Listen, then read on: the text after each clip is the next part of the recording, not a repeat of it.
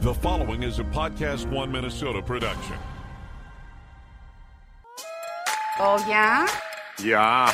Oh, you betcha, yeah. If it's made in Minnesota, who's making it and how? Yeah, you got that right. It's the makers of Minnesota, focusing on the products and services uniquely made in Minnesota, and conversations with the makers, entrepreneurs, and innovators in Minnesota about how they conceived of their products and how they brought them to market. With Stephanie Hansen, it's the makers of Minnesota.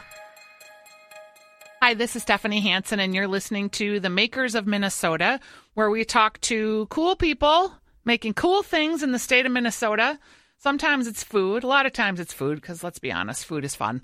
Um, other times it's apps or things that are being made. Uh, we are in the midst of Tech Week for some farm to fork aggregators and a lot of agriculture um, being focused on with Grow North and some of the food incubators in town, which is pretty cool. Um, my next guest, who is Jillian McGarvey, she uh, has a company called Mostly Made. And one of our friends, her name's Jenny from the general store in Minnetonka, who's always recommending people to come my way, which I really appreciate. She's like, "This is she's got a good story. You should talk to her." Hi, Jillian. Well, hello. So, um, let's get a little bit of the story of Mostly Made. Like, how is it that you came to have this product that is, we're going to call it Mama's best friend? That's a good word for it. yeah. it. Um, four years ago, I was just making dinner for my sister in law while she was going through treatment for breast cancer. Okay. And um, the big, bulky baking dishes wouldn't fit in her freezer very well. And it was hard to transfer those pans back and forth. And one day I was making a huge batch of lasagna and I was going to give two to them and one for us. So I had all these pans laid out and I spent three hours chopping all the veggies and cooking the meat. And I realized that was where all the work of cooking was. And that instead of giving her the whole big pans, I could just bring her the fillings. And each one would stack nicely in her freezer. She could pull it out whenever they needed a quick meal.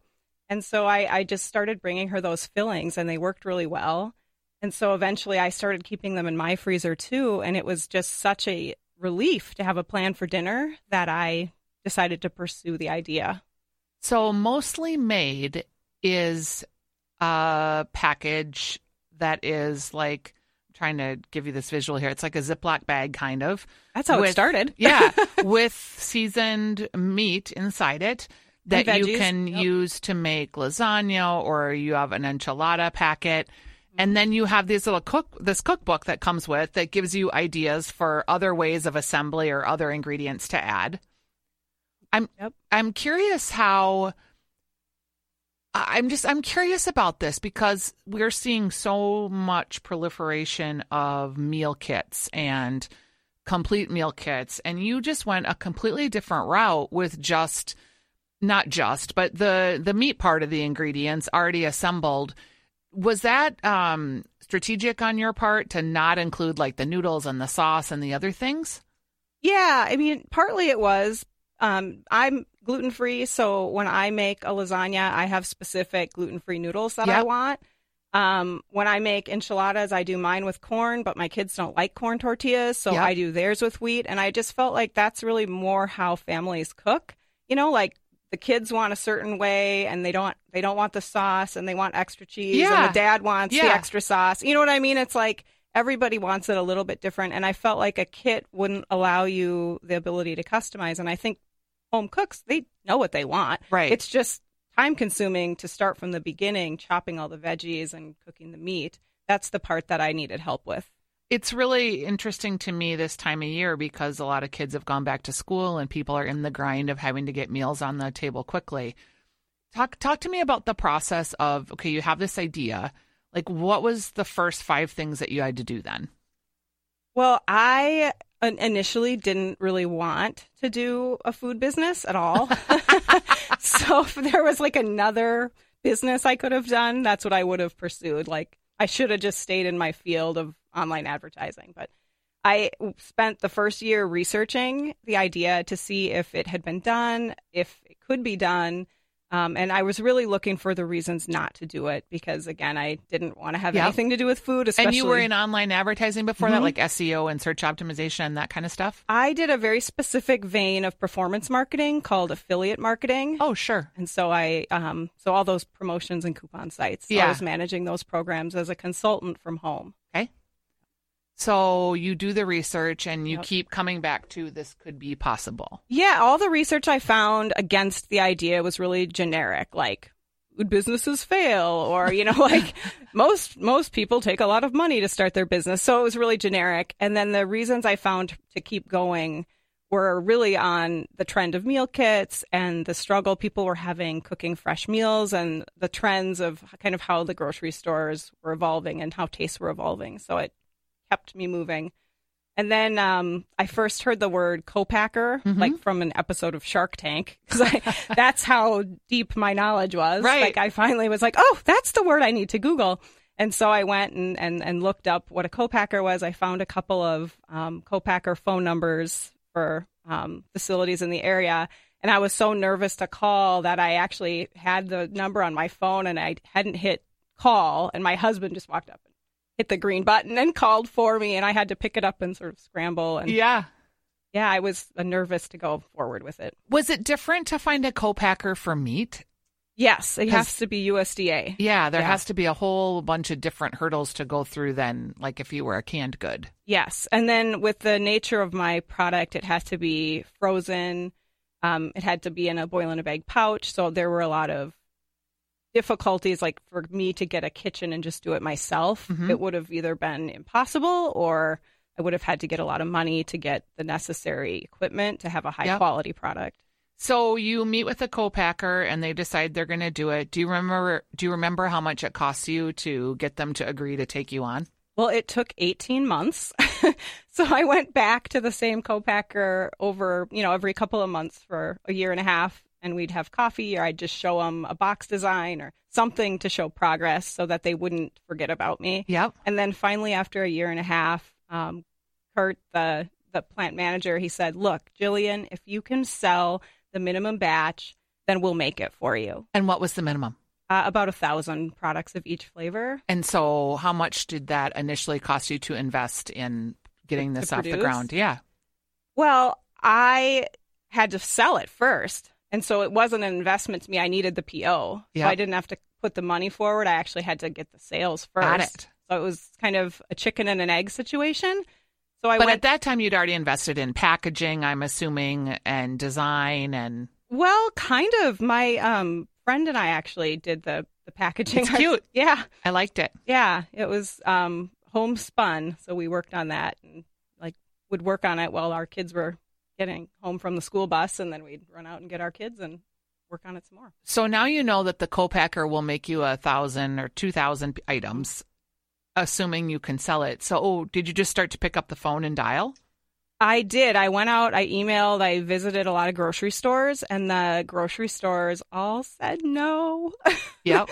they didn't like, they weren't comfortable with the idea because the product wasn't, it didn't exist yet. I didn't even have packaging made. yep. Um, so they're not going to buy something that they don't Yeah. see. Okay. Like brainwaves. Yeah. That's what I'm selling at that point. Um, so I don't definitely don't blame them, but I, you know, remembered I have a background in online advertising, so maybe I should just try to sell it online first. So I started a Kickstarter, um, and I ended up pre-selling about twenty one thousand dollars in a month online, and that wow. and that gave That's me my order. incredible. Yeah, You must So- be a really good online marketer, miss. I don't. Well, honestly, a lot of it was. Um, I did do online ads because I was nervous about it, but Yeah. a lot of it is in the pre-campaign. So before you launch, you should find the necessary people that you need to back your campaign.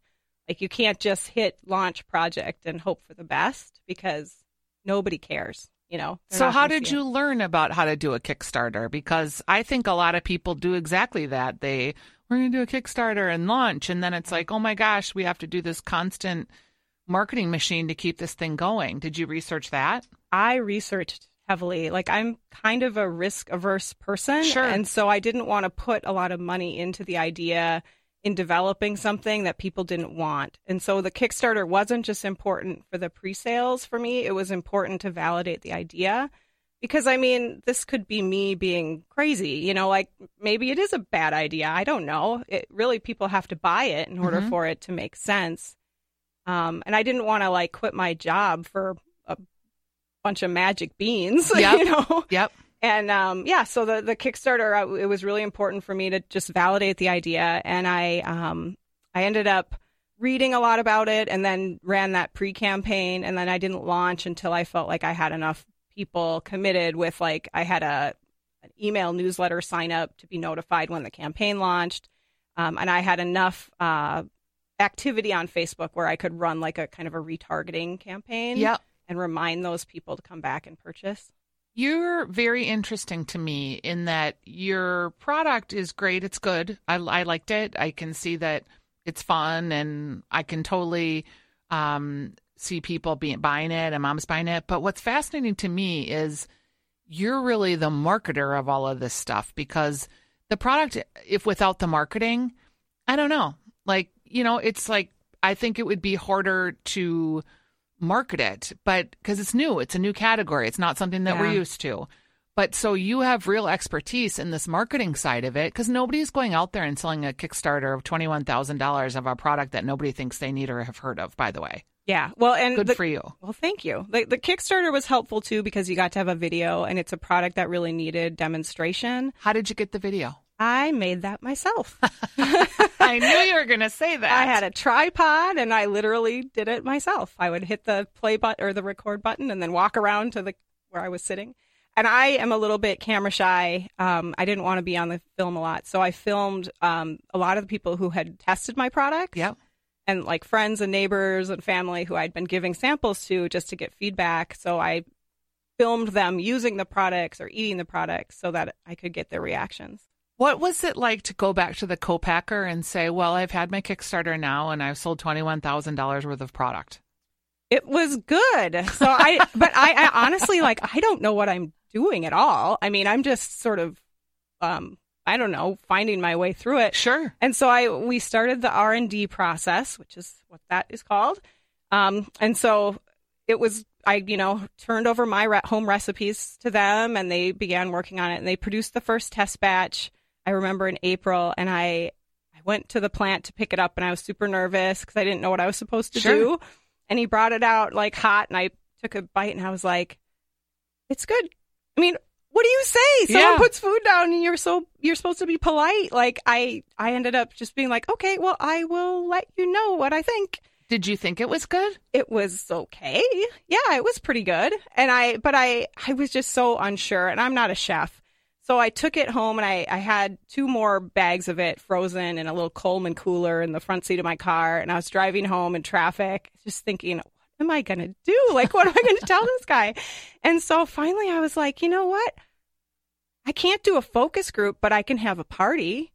And so I just sent all the Kickstarter backers an email and invited them to my house to taste the first round of products and see what they thought. And I had like three tasting parties over the course of the R&D process and I collected I, well, I handed out little sheets for them with Yep. you know all of the information to fill out whether the spice was right or the vegetables were crisp enough um, and yeah I collected it all I made little bar graphs out of it And did they think it was good enough?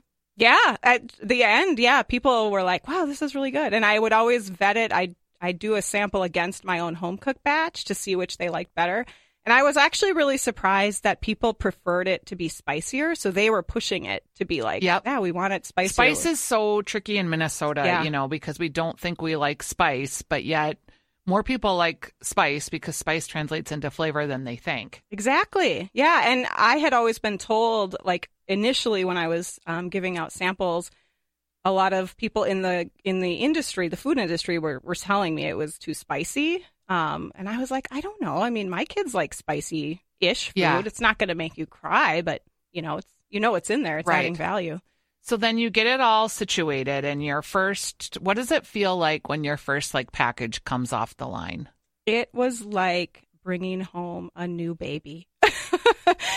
I remember like I was so paranoid. I was lining up because it's a frozen product, right? So I didn't want it to get, um, you know, the, the perishability to, to get ruined. And so they delivered it to a freezer, a storage freezer that I was renting from a caterer. Caterer. He had an empty freezer, and they had delivered all this product that I was going to um, deliver it to our Kickstarter backers Yep. locally.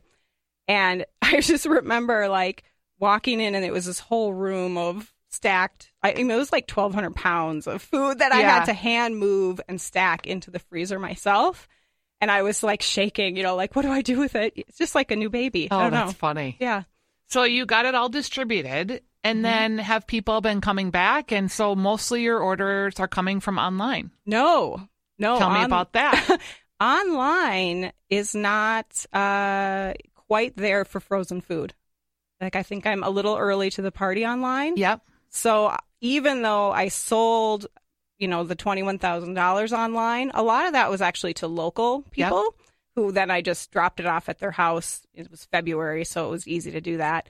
Um, there were some inter- or some uh, national orders, so we've shipped to twenty-three states so far, and but people generally are not looking online to buy frozen food. And just as an example, we're on Amazon and I made two orders that came in in one day. So two customers ordered the same product one day and then the next day. Yep. And after two sales, it was $110 was the total.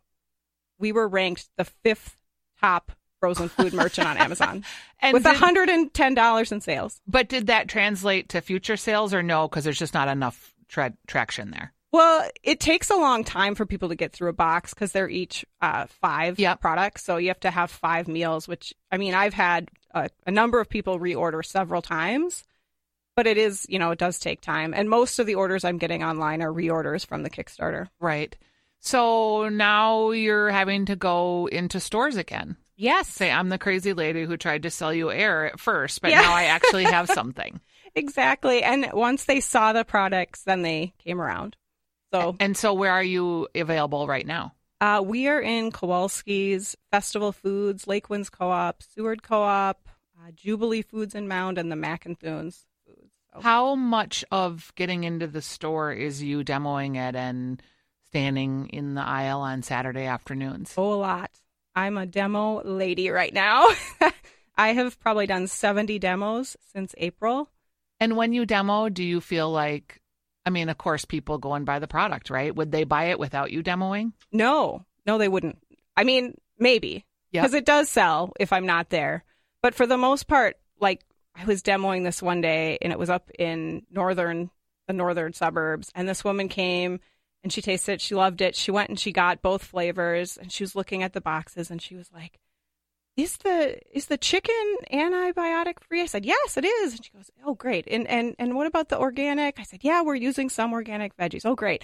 And is the packaging is that BPA free? I'm like, yes. And she asked all the questions that I asked myself when I was making the product, and like a little like halo beam came down from the sky, and I was like, this is my customer. Like this is her. This is who's going to buy my product. And she ended up buying four of them, and she was like, we're going to use this because we have a soccer tournament this weekend, and this is going to be perfect. And it it does help you me. Like it's more than just helping the grocery stores and supporting those grocery stores that gave me a chance, and but it's really finding the customer, like understanding it for me as a marketer and understanding how I can create products for that that customer. I thought about you too in the when I was thinking about you know how people sell like fundraiser food. Yeah, Like I thought this could be a good fundraiser food for teams. I would love that. Any teams, please. Yeah, or send it my way. yeah, because um, it is sort of naturally. It is. It kind of. It'll feed. It feeds a lot. You know, enchiladas always feed a lot. Lasagna feeds a lot. Are you thinking about line extensions already? Yeah, yeah. I I had um, initially I was planning to start with three products, but I would have had to raise a lot more money on Kickstarter, and I didn't think that was realistic.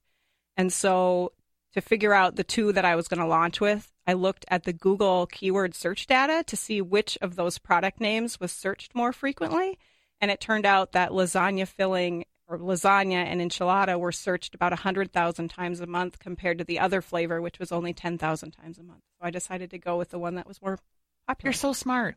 I'm very risk averse, so I look for data because I want to follow breadcrumbs. I don't I don't want to have to guess. But that's a that's a strategy. Um, uh, in our in our business, I guess that I had, that was my husband was very data driven, and I was much more instinctual.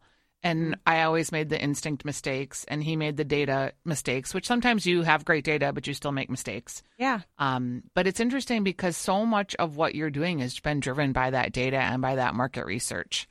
So, how do you market now? Like, is it just getting in front of mommy bloggers? And what's your secret sauce? Um, I am. I'm still finding that path. Um, and I think it. I, you know, saying this coming from a background of over a decade in online advertising, I have turned off my online ads, especially in Facebook and Instagram at this point. I just feel like those platforms are so bloated with ads that people don't care. Mm-hmm. Nobody wants to be interrupted when they're looking at pictures of their friends.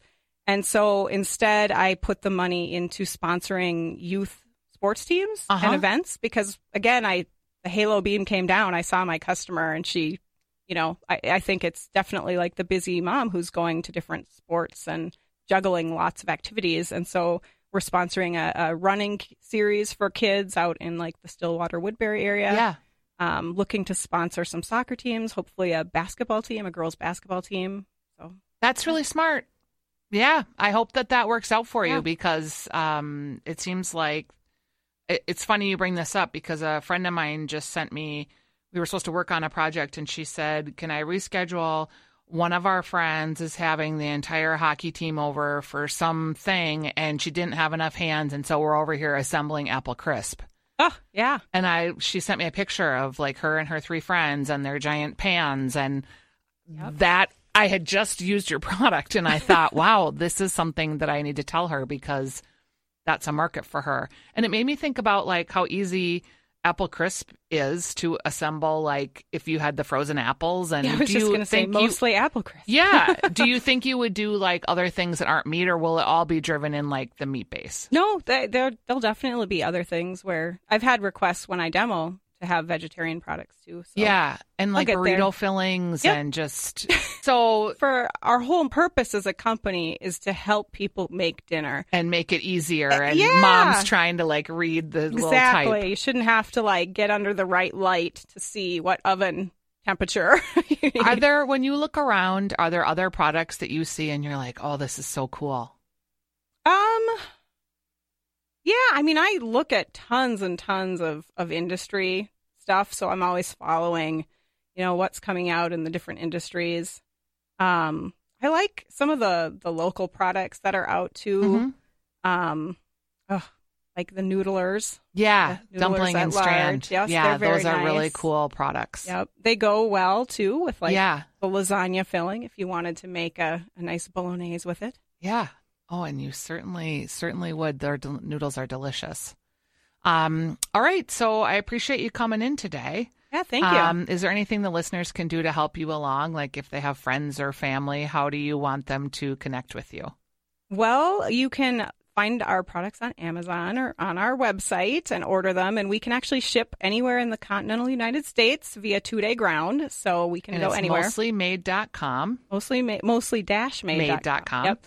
And then, uh, or we're at thirty different Metro grocery stores, so Kowalski's, Lakewinds Festival Foods. And if anyone runs any kind of fundraising operations, because I think that could be a really cool one for you too. Yeah, locally, I mean, we could give like twenty or twenty five percent.